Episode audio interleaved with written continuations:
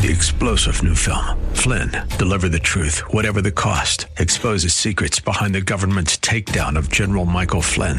Flynn knew what the intel world had been up to. He ordered the first audit of the use of contractors. This set off alarm bells. He told the truth. He was the most dangerous person for Donald Trump to hire. They had to get rid of Flynn. Flynn, deliver the truth, whatever the cost. Available now. Watch it today. Go to salemnow.com. Salemnow.com. The Bruce Hooley Show podcast is brought to you by HemisphereCoffeeRoasters.com. Creating jobs and restoring dignity one cup at a time.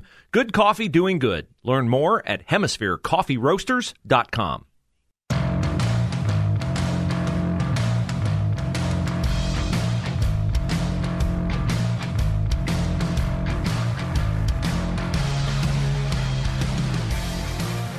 The story of Urban Meyer's firing as the Jacksonville Jaguars head coach and the story of our city's ineptitude when it comes to dealing with an escalating murder rate would seem to be as disparate as possible. One is the relatively unimportant side endeavor of sports, one is, of course, consequential, dealing with life itself. But they're really not that different. They're both a failure of a leader thrust into a situation where leadership was needed. That's where we begin a Thursday edition of the Bruce Hooley Show. It is 989 The Answer.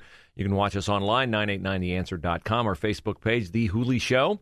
Thank you for joining us. You can participate in our conversation, 844 Talk 989, 844 Talk 989. We'll give away zoo tickets on the half hour. I should say, Wild Lights at the Columbus Zoo and Aquarium, uh, and Aquarium presented by AEP Ohio. As we did yesterday, Aaron will post a keyword you will respond to it via watching on the Facebook stream. And you and three of your closest friends will be on your way to the Columbus Zoo and Aquarium to see Wild Lights presented by AEP Ohio. Okay, I came into the office this morning, went to bed early last night, and Urban Meyer was fired last night as the head coach of the Jacksonville Jaguars. Urban Meyer is um, a well known figure here in Columbus, Ohio. His success at Ohio State, his restaurants, even though he was gone, he was not really gone. His specter looms over the Ohio State football program. It looms over the city as an entrepreneur and as a guy who brought attention to himself and, by connection, the city with his um, untoward activities in his chop house a few weeks ago with a young blonde girl who was not his wife.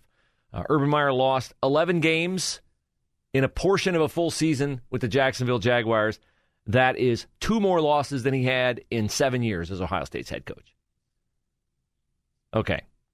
So he failed as an NFL coach. Indisputable. Why did he fail? He failed for the same reason Andrew Ginther is failing as mayor.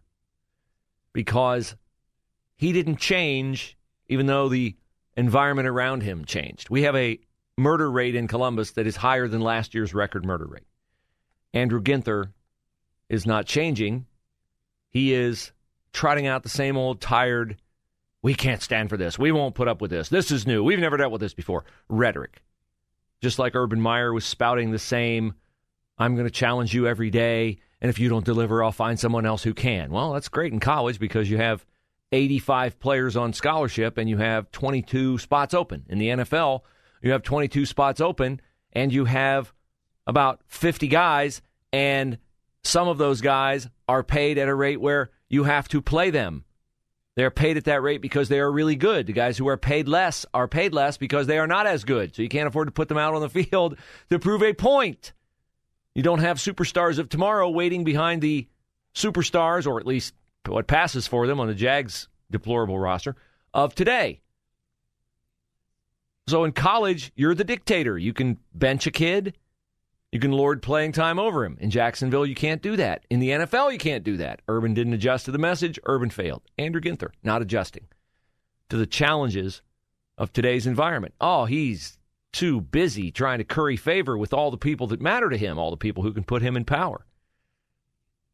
So we're at 190 or 191 homicides. I don't know. My guess is we're going to get to 200 by the end of the year because the pace has picked up here recently. And we're just lucky we're not talking about another murder today another murder that would call Andrew Ginther to a podium and have Andrew Ginther spouting off about how we're not going to take this anymore. And meanwhile, the gang members and the drug kingpins in this city have to sit back in whatever lair they're ensconced in and laugh at Andrew Ginther's empty words. We had a 13 year old, a 13 year old, ladies and gentlemen, a 13 year old, a seventh or eighth grader yesterday walking along the street on Winslow Drive on the southeast side of Columbus, walking his dog. What could be more innocent than a young man walking his dog? In the afternoon, when a dark vehicle drove up, fired a single shot, and struck him in the head. He was taken to the hospital. He's expected to survive. Thank goodness for the neighbor who rescued him. Does this sound familiar? Is this happening a lot? Gunfire from a car that speeds off, gunfire, maybe even randomly, into a crowd of kids, young people. Somebody ends up dead. It happened at Bicentennial Park. It happened on the east side of Columbus. It happened yesterday. Why would I not think it'll happen again? Oh, because Andrew Ginther is going to get up and lecture everybody, and his safety director is going to concur that, yeah, we've never seen anything like this before. Sure, we haven't. On Tuesday night, late, didn't make the headlines yesterday, we had another re- murder recorded in Columbus. Does this modus operandi sound familiar? Does this sound like the triple murder in Canal Winchester? Where two guys got out of a car, walked up on a 22 year old man in custody, stewarding the care of two young children, age nine, age six. Does this sound like that? Timothy Walsh, southeast side of Columbus, Tuesday night, getting gas. Parking lot at UDF, 2660 Noe Bixby Road. Surveillance video shows Mr. Walsh is parked at a gas pump. Somebody pulls up in an adjacent pump, gets out of the vehicle, no interaction between the two, no argument, no provoca- no provocation. Opens fire repeatedly into Walsh's car and kills him and drives off. Hmm. I have often taken to task the Columbus Dispatch for abiding the weakness, the impotence of Andrew Ginther as a leader. So it is only fair that I applaud the column today from Theodore Decker. Theodore Decker seems like a decent, reasonable guy. His, his life's got to be miserable among all the liberal leaning. they're not leaning, they're like firmly, firmly laying on the left at the Columbus Dispatch. But Theodore Decker seems like a decent guy. You know why Theodore Decker might be a decent guy? Because in his column today, he talks about having covered the crime beat. When you cover a crime beat, and I've done it, when you see people, when you see dead bodies, when you write about murder victims, when you see people killed in traffic carnage, it does something to you. You recognize the preciousness of life, you recognize the senselessness of wasted life or of life snuffed out too soon. It changes you in some ways for the worst, in some ways for the better, because you don't take things for granted that you do take for granted when you haven't seen them and processed them with your own eyes. Theodore Decker has seen it and processed it, and he writes about it today because he's listened to Andrew Ginther in the wake of the latest violence in the city of Columbus, and he's heard things from Mayor Ginther that sound familiar to Theodore Decker, dispatch columnist. And the reason why they sound familiar to Mr. Decker is because indeed Andrew Ginther is simply reciting the same lines from an old playbook. Oh, he's telling everybody the things that they want to hear. But the fact that he said this for a couple years and that nothing has changed for the better, that things have only gotten worse, would certainly call into mind how seriously does the mayor really take making the city safer? Theodore Decker writes the words of Andrew Ginther last week after Demetrius Walneal and London Walneal, age 9 and 6, were murdered by assassins who fired 50 plus times into the car in which they were sitting waiting to go eat at Buffalo Wild Wings. We cannot allow ourselves to become desensitized or numb. It can never be normal for six and nine year olds to die in this community, babies facing violent deaths in our city cannot be tolerated. That is what Andrew Ginther said last week, as quoted by Theodore Decker. And then Theodore Decker quotes Andrew Ginther saying this We cannot tolerate children being killed in our city or allow ourselves to become numb to neighborhood violence. Wait, Bruce, you just read that. No, no, no. That is what Andrew Decker said after a seven year old boy was killed in 2017. The message is the same. The impotence is the same. The fecklessness is the same. The faux outrage is the same. And you know what else is the same? The dead bodies of young people. They're the same. Every body is different, of course, because every body has a different set of people that love them and a different set of areas in their life in which they have been placed and have a purpose and a mission. Different people who love them, but line them up in a morgue and they look pretty similar. Just like the words of Andrew Ginther are similar.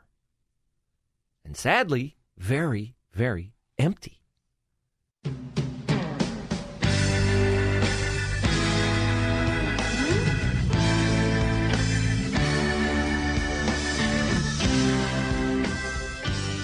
Bruce Hooley Show on The Answer. A little inside baseball, folks. Aaron and I uh, have to communicate on air sometimes because he's engaged in things while we're off air. Aaron, my call screen is not functioning. So if we uh, get callers today at 844 Talk 989, you'll have to notify me of them and you will have to bring them to the air. Okay? Okay. You have a caller on line one, Mohammed from Columbus. Mohammed from Columbus, thanks for calling the Bruce Hooley Show. You are on the air. Merry Christmas to you, Mohammed. Merry or Christmas, or Happy Bruce. Kwanzaa or whatever else you may be celebrating. No, definitely. Merry Christmas, Bruce. Awesome. I got to say, it's great to finally talk to you. I hope you're doing well. I'm doing fantastic. Uh, my main question, and I'll be quick, is uh, over the last couple of weeks, you've been complaining about Andrew Ginther, and I agree that he's a horrible mayor. And it, yeah, it got me researching, and when I did a little bit of research, it showed that I think he ran almost unopposed in 2019, and that's Mhm. what I was asking the call screener about. Yeah. Yeah, he, he and really, Mohammed, you'll find if you dig into the city council races, the same. Uh, Columbus is not only an all Democratic city council, it is an all Democratic city council in which, until this last election, no Republican even ran. Tom Susi ran this past time. He didn't get elected. That's sad for the city of Columbus. And when I first moved here, we had a Republican mayor, many of them, in fact, Greg Lashutka, Buck Rinehart. Uh, somewhere the city has turned toward Democratic leadership, and that doesn't mean that it's doomed to failure.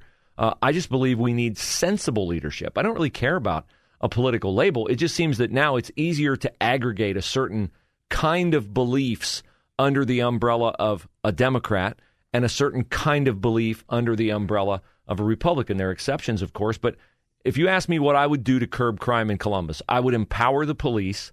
I would seek a federal grant, support, whatever I could have, and I would hold a press conference and I would say the, the lion's share of the murders in our city are gang related. We are coming after the gangs of Columbus. We are coming after you hard. We are coming after you with all legal means available at our disposal. We are going to find you. We are going to arrest you. We are going to convict you. And we are going to put you away for a long, long time. Columbus is closed to gangs. From this day forward, you're on notice. We are coming for you. But Andrew Ginther's afraid of what that kind of announcement and what that kind of initiative will do to him politically. I agree. I don't think that he's. I think that he's been too soft on crime. He's handcuffed the police instead of the criminals. And coming from someone who lives in the inner city, my entire life, I can see what this man's policies and spinelessness is doing to Columbus. And I think it's scary more than anything that no one ran against him. I'm so sorry that you have to deal with that, I presume, on a daily basis, or you have to be exceedingly careful in how you go about your daily tasks. Since you live in a neighborhood that it sounds like is uh, afflicted by this kind of crime that we're talking about, can you explain why Mayor Ginther continues to win by large margins? I know some of it is the lack of political opposition, but trust me, if people felt that he were vulnerable, they would be running against him. What is the what is the mentality of those who continue to check a box next to his name? Is it because he has a D next to his name and that is gravitas that can't be, you know, over overcompensated for? two things. The first thing is identity politics. Growing up as a, Somal- a second generation Somali American in America, where as if you have to, if you live here, you have to vote Democrat. That's incorrect. Me and almost my entire family voted Republican for the last four years, including for Donald Trump. And I think that people can see now that they're getting a false bill of goods. Crime rate is high, rapes are high, murder is high, and that's because Democrats, Democrats, Democrats. And if you want to, even things that have nothing to do with politics, like the NFL giving to stupid organizations mm. that they want to defund the police, and then we're the, exactly the neighborhoods that need the police in the first place. Yeah, I mean, you're absolutely right, Mohammed. I mean, I, I think you'd make a great candidate. Um, it's going to take people who I think have the ability to inspire people to listen to them. And sadly, we live in a culture where how you look, your skin color, your ethnicity, uh, where you grew up, those kinds of things give you a certain amount of credibility. I mean, it's it's very sad to me that if a white guy, like take for instance a couple of the guys who are running for Senate, and I'm going to get to a story at 11:33 uh, another hit piece from Haley BeMiller of the Dispatch about the Republican Senate candidates. Guys like Mike Gibbons, guys like Bernie Moreno, Jane Timken, uh, very accomplished woman and Ohio Republican Party leader. But they're white and they're rich. And that doesn't bother me, but my sense is it bothers a lot of people who dismiss them out of hand. Their values are the values you're talking about that we have to reward hard work. We have to reward doing the right thing. We have to penalize criminality. Their values are only articulated on the right, only come from people with an R next to their name. But sadly, I think if they go into an inner city to put forward their vision for how to fix these problems, I think people will just dismiss them out of hand and say, no, no, I'm voting for Tim Ryan. He's the Democrat. No, no, I'm voting for Sherrod Brown. He's the Democrat. And their problems continue. It's a shame. Well, Mohammed, I'm sorry that you're in that situation. I really applaud your moral courage and your open mindedness to evaluate and believe what your eyes are telling you. And I'll I, I, will remember your name and I will be praying for your safety and the safety of your family. I wish you a very Merry Christmas, Happy Holidays, and um, thank you for coming on the Bruce Hooley Show. Thank you, Bruce. That is so sad. I mean, that is so sad. How can you be a caring person and here what I sensed was the I don't want to say desperation because Muhammad sounds to me like somebody who has a great deal of resolve. But he is truly a victim.